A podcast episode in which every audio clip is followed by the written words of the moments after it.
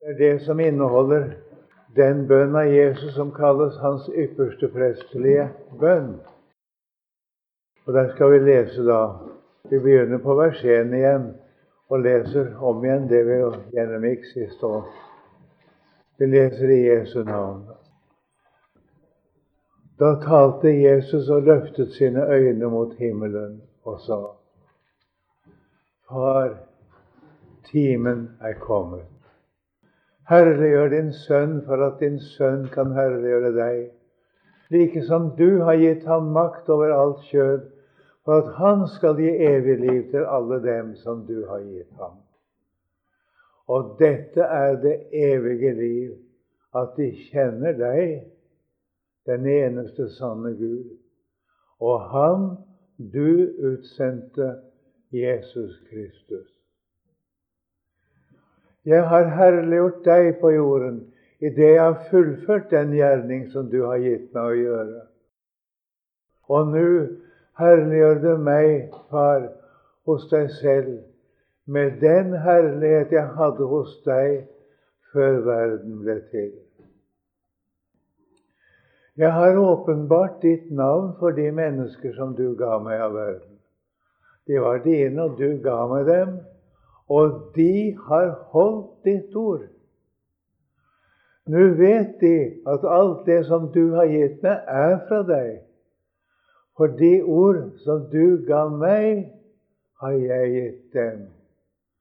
Og de har tatt imot dem og kjent i sannhet at jeg er utgått fra deg, og de har trodd at du har utsendt meg. Jeg ber for dem. Jeg ber ikke for verden, men for dem som du har gitt meg, for de er dine. Alt mitt er jo ditt, og ditt er mitt, og jeg er herliggjort i dem. Og jeg er ikke lenger i verden, men disse er i verden, og jeg kommer til deg. Hellige Far, bevar dem i ditt navn som du har gitt meg at de må være ett, like som vi er ett. Da jeg var hos dem, bevarte jeg dem i ditt navn, som du har gitt meg, og jeg voktet dem. Og ingen av dem gikk fortapt uten fortapelsens sønn, for at Skriften skulle oppfylles. Og jeg kommer til deg, og dette taler jeg i verden, for at de skal ha min glede fullkommen i seg. Jeg har gitt dem ditt ord, og verden har hatet dem fordi de ikke er av verden, liksom jeg ikke er av verden. Ja, jeg ber ikke at du skal ta dem ut av verden, jeg, men at du skal bevare dem fra det onde. De er ikke av verden, like som jeg ikke er av verden. Jeg har gitt dem ditt ord, Hellige Far. Hellige dem i sannheten. Ja, ditt ord er sannhet. Like som du har utsendt meg til verden, har jeg utsendt dem til verden. Og jeg helliger meg for dem, for at også de skal være helliget i sannhet. Jeg ber ikke for disse alene. Ja, jeg ber ikke bare for disse, står det men også for dem som med deres ord kommer til tro på meg. At de må være ett, like som vi er ett. Jeg i dem og du i meg. At de må være ett i oss, så verden kan tro at du har utsendt meg. Og den herlighet som du har gitt meg, den har jeg gitt dem. For at de skal være ett, like som vi er ett jeg i dem og du i meg, at de skal være fullkomment rett, så verden kan kjenne at du har utsendt meg, og elsket dem like som du har elsket meg. Far, jeg vil at de som du har gitt meg, skal være hos meg der jeg er for at de skal se min herlighet, som du har gitt meg, fordi du elsket meg før verdens grunnvoll ble lagt. Rettferdige Far, verden har ikke kjent deg, men jeg har kjent deg. Og disse har erkjent at du har utsendt meg. Og jeg har kunngjort dem ditt navn, og jeg vil fortsatt kunngjøre dem det, for at den kjærlighet som du har elsket meg med, skal være i dem, og jeg i dem.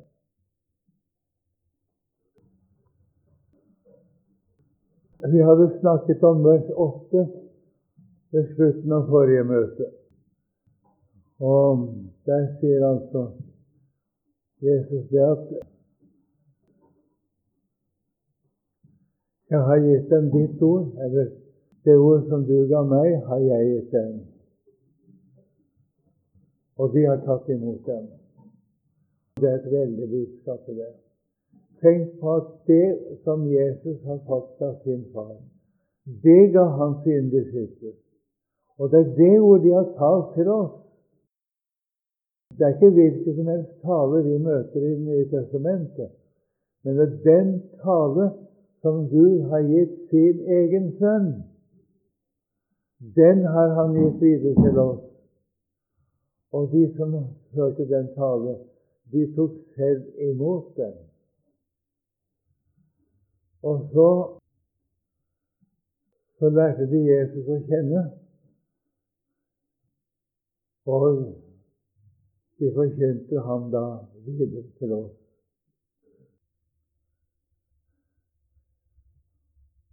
Jeg ber for dem, sier han, for disse som har mottatt Hans ord, disse som han spesielt nevner her denne bønnen.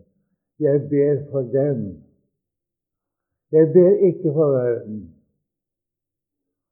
Det betyr ikke at Jesus ikke kan be for verdslige mennesker. For det gjør han nok. Han ber nok om at vi skal bli frelst. Men i denne bønnen, altså, denne ypperstepreste men her ber han ikke for verden. Men her ber han for dem som har tatt imot det ord som Faderen ga sin egen sønn, og som de har trodd, og de har erkjent den han er, og de har trodd ham på hans ord. Dem er det Jesus ber for. Og han ber særskilt for alle som tar imot ham. Det er stort å vite det. Jeg ber for dem. Jeg ber ikke for verden, men for dem som du har gitt meg, fordi de er dine. Altså fordi vi hører Gud til, ber Jesus for oss særskilt her. Og den bønn den har sin store betydning for oss. Det kan vi være sikre på. Alt mitt er jo ditt, sier Jesus videre. Og ditt er mitt, og jeg er herregjort til dem. Altså det som hører Jesus til, det her fra Faderen. Det er Faderens, det som er Sønnens. Og det som er Sønnens, det er også Faderens. Alt mitt er ditt, og ditt er mitt. Det er et ord vi ikke kan grunne ut til grunn. Men den sier noe veldig om dette som Jesus taler, og hva det betyr for oss. Og jeg er herliggjort i dem, sier. Jeg tenker på disse disiplene som var så skrøpelige. I seg selv var det ikke noen ting. De var fulle av feil og feiltrinn, og de syndet ofte. De var ikke syndfrie. Det var det ikke.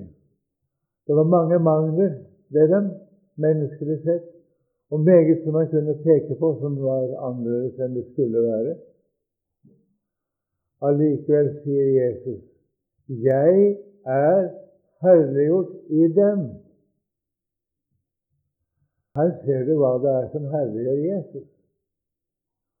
Det er ikke våre egenskaper. Det er ikke det vi blir.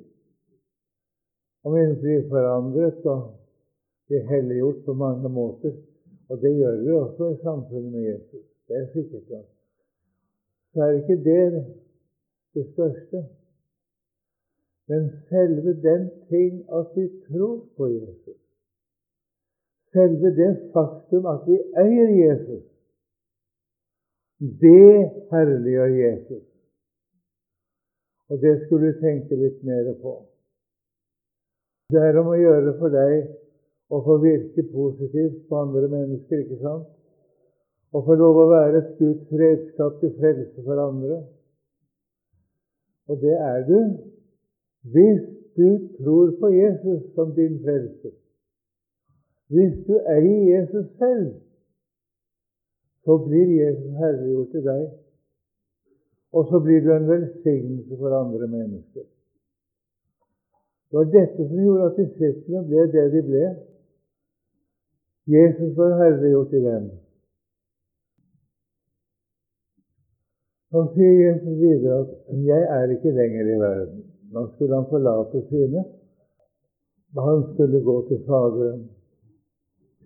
Men først skulle han lide og dø for våre synder. Det var en grusom ting, det som foresto for Jesus. Og han var redd for også, menneskelig sett. Han gråt. Det står han har i sitt kjøtt med sterkt skrik og tårer båret frem bønner til ham som kunne fri ham fra døden, frelse ham fra døden. Og han ble bønnhørt for sin gudsfrykt. Men hva Jesus sto foran nå, det er mer enn vi kan ane. Og det sier han ikke noe om her. Han sier bare at nå skal han forlate disiplene, og han skal gå til sin far. Han skal Og derfor sier han dette da fordi han skal forlate dem og gå til Faderen. Da ber han for sine disipler. De blir alene nå, uten Jesu nærvær. De blir alene, og det har de ikke vært før. Og Derfor ber Jesus særskilt for dem. Hellige Far, hellige dem i ditt navn som du har gitt meg. Der sier Jesus det altså dette sånn. det går tilbake på navn, ikke på disiplene. Han ber ikke at han skal hellige disiplene som Jesus har gitt ham. Skjønt det er riktignok at de, de, er gitt av Faderen til Jesus, de. Men han snakker om navnet her. At det navnet som Jesus har fått, det er Guds eget navn. Og det navnet ber han om at vi skal bli helliget i. Helliget i det navnet som han har fått av sin far. For at vi skal kunne bli ett som Faderen er ett med Sønnen. Da jeg var hos dem, bevarte jeg dem i ditt navn som du har gitt meg. Og jeg voktet dem, og ingen av dem gikk fortapt uten fortapelsens sønn. Det er hebraisk uttrykk. Fortapelsens sønn det betyr et fortapt menneske. Det betyr ikke at han var forutbestemt å gå fortapt, men det betyr at han var fortapt. Og derfor gikk han også fortapt. Og det var for at Skriften skulle oppfylles. Det var forutsagt i Guds ord at en av de tolv skulle forråde Jesus. Han skulle gå fortapt fordi han forherdet seg mot Jesus. Og det var en prosess som gikk gjennom hele hans liv. Det var ikke bare på slutten at Judas gjorde dette, men han var jo en tyv. Han stjal av, av pungen som han hadde. Han var kasserer. Og han stjal og det de her eide. Og Jesus visste godt om det, men han sa ikke noe. Ikke sa noe til de andre om det han visste heller. Så Judas han fikk lov å utfolde seg som han ville. Og han fikk utfolde seg mer enn noen av de andre. Det er et alvorlig tegn når Herren ikke irettesetter en kristen. Når Herren ikke advarer en kristen. Når en kristen kan gjøre alt det han vil, og som han vil, uten å bli advart. Det er et tegn på at da er han på avvei. Da er han på fortapelses vei. Og det sier Salme 73 litt mer om. Og den salmen kan det hende vi skal ta opp en gang også her på Kilden igjen. Jeg har gjort det før, og vi kan gjøre det igjen. Men det er altså et alvorlig ord, dette å være en fortapelsens sønn. Er et fortapt menneske. Et menneske som ikke blir advart av Herren med, og som kan utfolde seg som han vil. Det er begynnelsen til slutten. Og det tar en ende med forferdelse.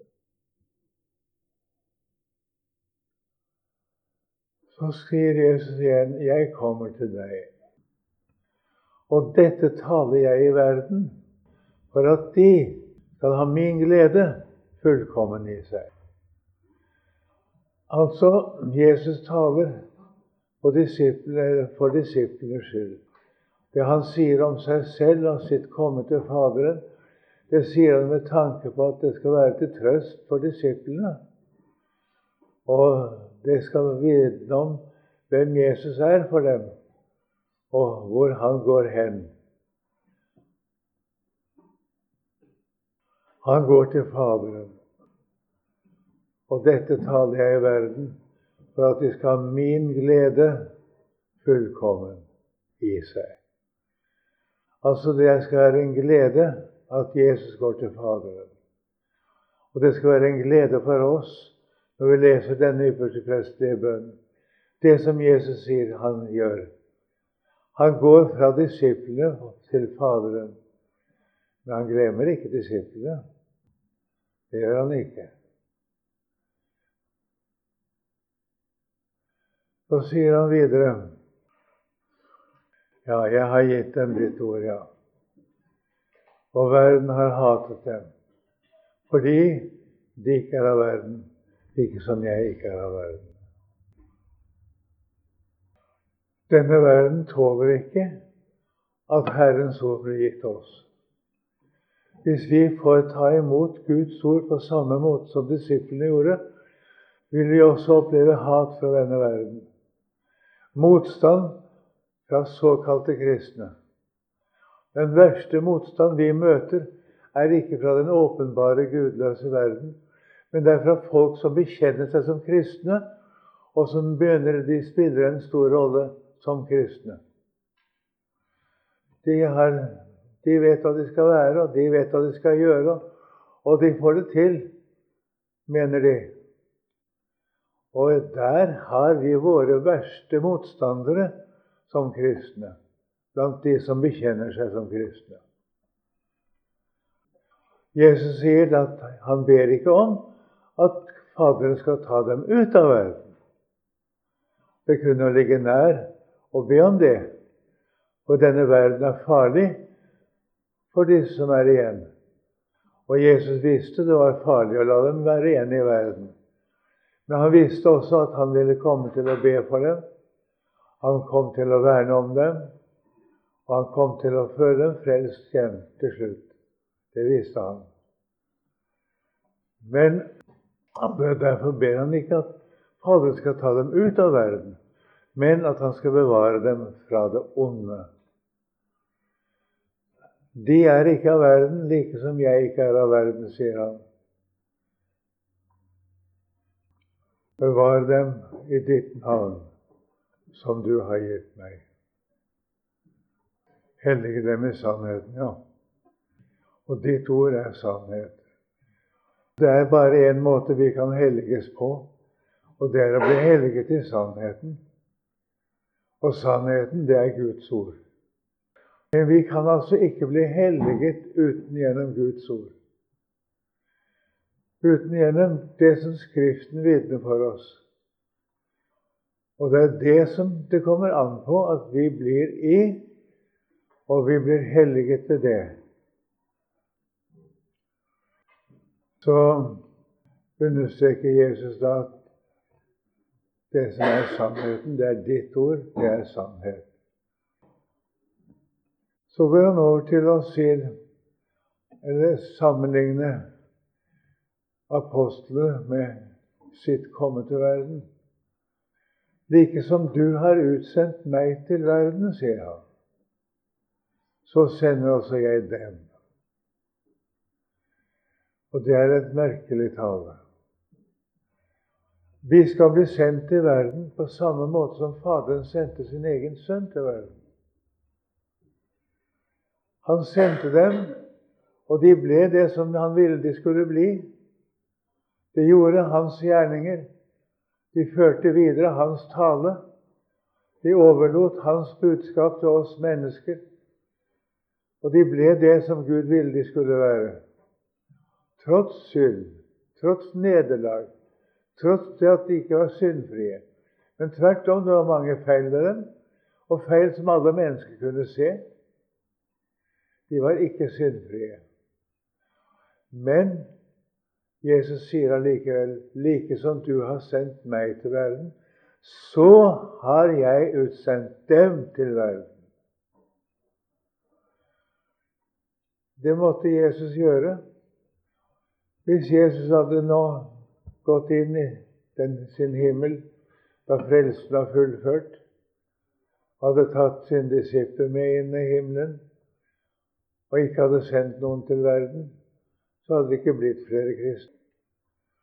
Det er en analogi mellom den betydning vi har som kristne i verden, og den som Jesus hadde. Det var gjennom Jesu ord han ble kjent og tatt imot, og Folk ble gjenfødt ved Hans ord. På den måten har han sendt sine disipler til verden. Og det er gjennom hans troende Guds rike utbrer seg også i dag. Det er først og fremst gjennom dem. Det er mange som arbeider for Guds rike. De snakker om at de skal ofre oss og vi skal være iherdige og gjøre mangt og meget for Guds rike. Det taler ikke Jesus om. Han taler om én ting at han har lagt sitt ord ned i sine disipler og så overlatt dem til verden. Jesus har nedlagt sitt ord også i sine troende i dag. Og det er de som er til frelse for verden. Det er gjennom dem menneskene blir omvendt og finner samfunnet med Gud. Det er ikke gjennom alt det strev og alle de mange oppgaver og alt det mas som er nå for tiden, som de kristne skal ta opp, og hva de skal gjøre, hva de skal huske på, og hva de ikke må glemme, osv. Og, og det er et forferdelig strev og mas mange har med å være kristne. Det hadde ikke disiplene. De hadde Guds ord. De var i, i Guds samfunn. De eide det som skulle bevare dem. Det hadde de i Guds eget ord. Og de ble bevart, og de ble brukt til frelse for andre. På den måten er det Gud arbeider fremdeles.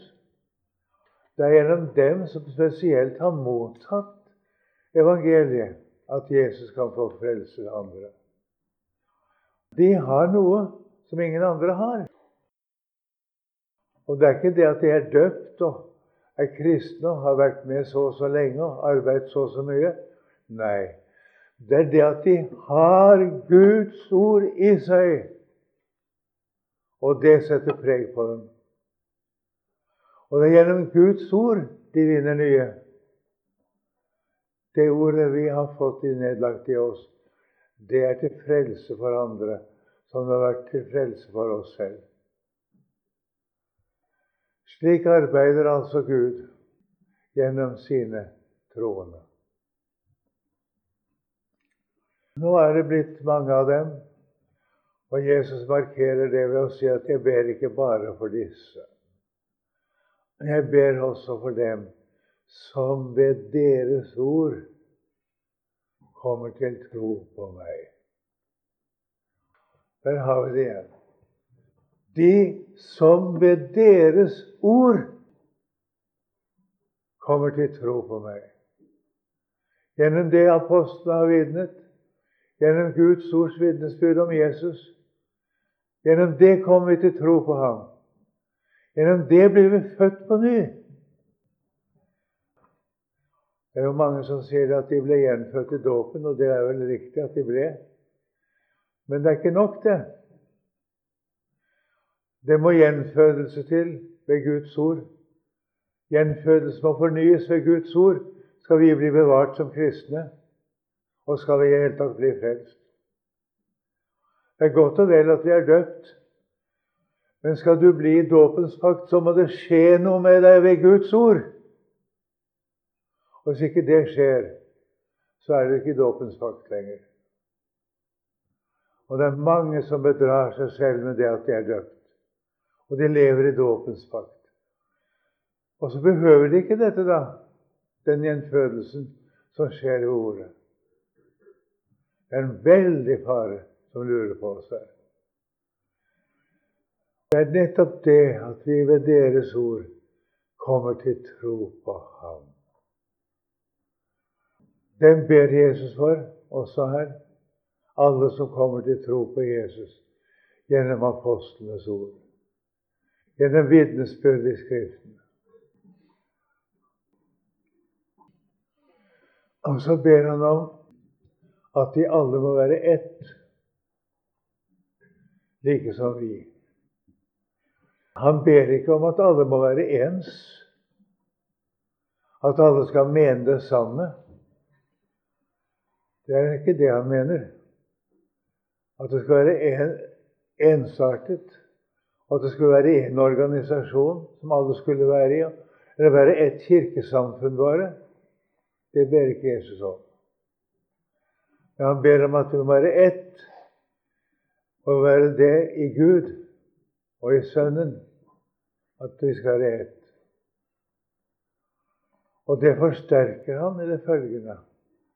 Han sier at den herlighet som Faderen har gitt ham, den har han gitt oss. Kan du tenke deg den herligheten? Det er virkelig barnekåret.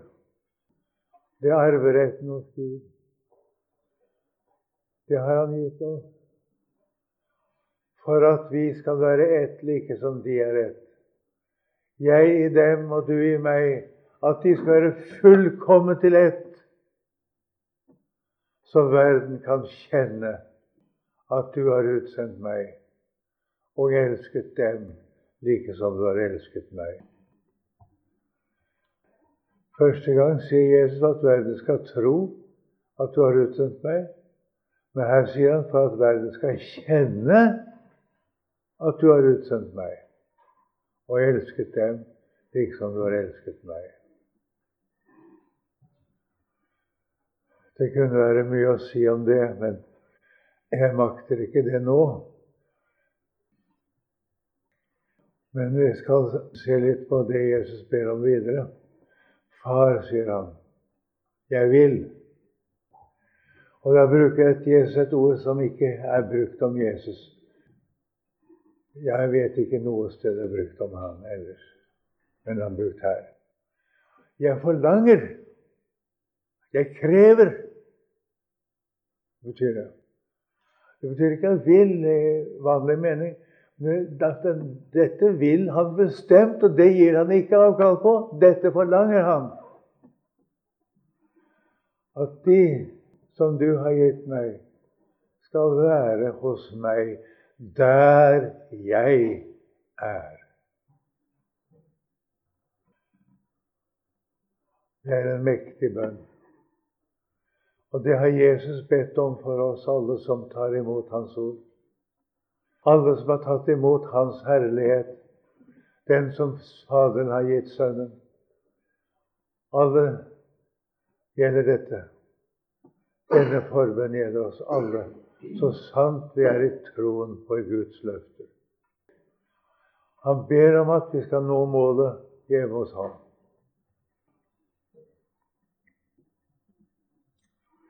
Han vil at vi skal se den herlighet som Faderen ga sin egen sønn fordi han elsket ham før verdens grunnvoll ble lagt.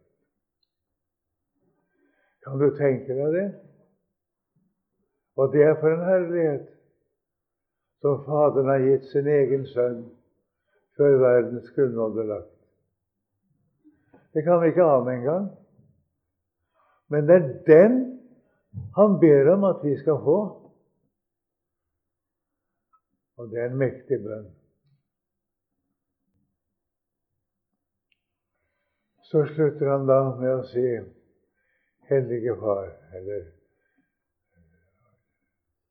Ja, det er ikke det han sier, men rettferdige Far. Rettferdige Far, sier han. Rettferdige Far. Verden har ikke kjent deg, og det er sant. Det har den ikke. Du møter ikke Gud noe sted i denne verden. Ikke noen ting. Ikke engang i New Age. Der møter han minst av alt. For den er antikrist. Og det blir fullt av bevegelse. Folk som mener de har kontakt med det hinsidige, og som søker kontakter både her og der. Med avdøde, med okkulte ting. Det vrimler av slike mennesker i vår tid. Men de er langt fra sannheten. Verden har ikke kjent deg, sier Jesus. Men jeg har kjent deg. Og disse de som tror på ham, de har erkjent at du har utsendt meg. Det er det han sier om sine troende. Vi har erkjent, vi har forstått med vårt hjerte at Faderen sendte sin egen sønn da han sendte Jesus til verden. At Jesus er Guds egen sønn. Det er vår erkjennelse. Og det er det som viser at vi er kristne. Vi har erkjent det som Faderen sier om sin sønn. Og da har vi, har vi kjent Gud også.